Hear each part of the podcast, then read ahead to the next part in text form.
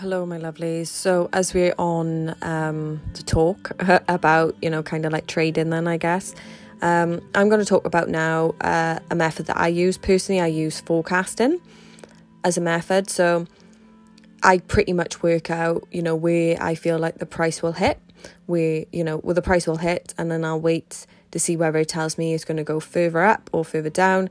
Uh, forecasting is amazing because it's a very clear I enter here and I will exit here. I do really love it. It's my favorite technique and I'm really fucking happy with it.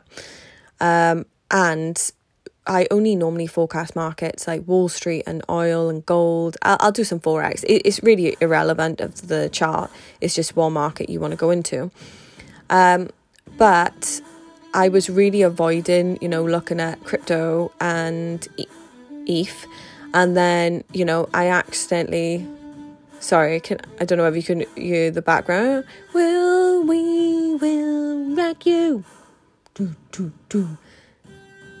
But yeah, so anywho, um one second, I gotta stop that. Alexa, stop.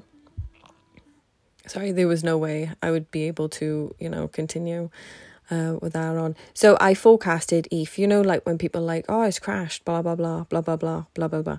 Um, I actually when I forecasted it, it hit a perfect level, and it showed that it was going to drop, which I found amazing. And then now I'm waiting to see how far it will drop. Um, so yes, it's just very fascinating when you see like, oh, actually markets are very they don't just randomly move by themselves, do they? Oh, that is so interesting how this technique applied even here.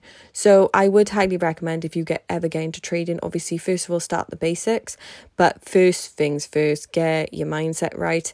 Um, read the book, uh, Reminiscence, Reminiscence of the Stock Operator.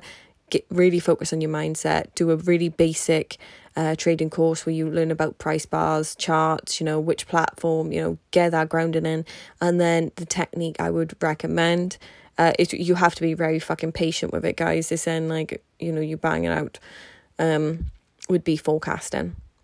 That is one of my favorite techniques. So it just shows that it can be applied to every market, even, you know, the crypto markets, which are extremely more volatile. And the data is still, you know, uh, is not too much data on it yet, but I was just really happy to see that and I wanted to share that with you all. I hope you have a great day. See ya.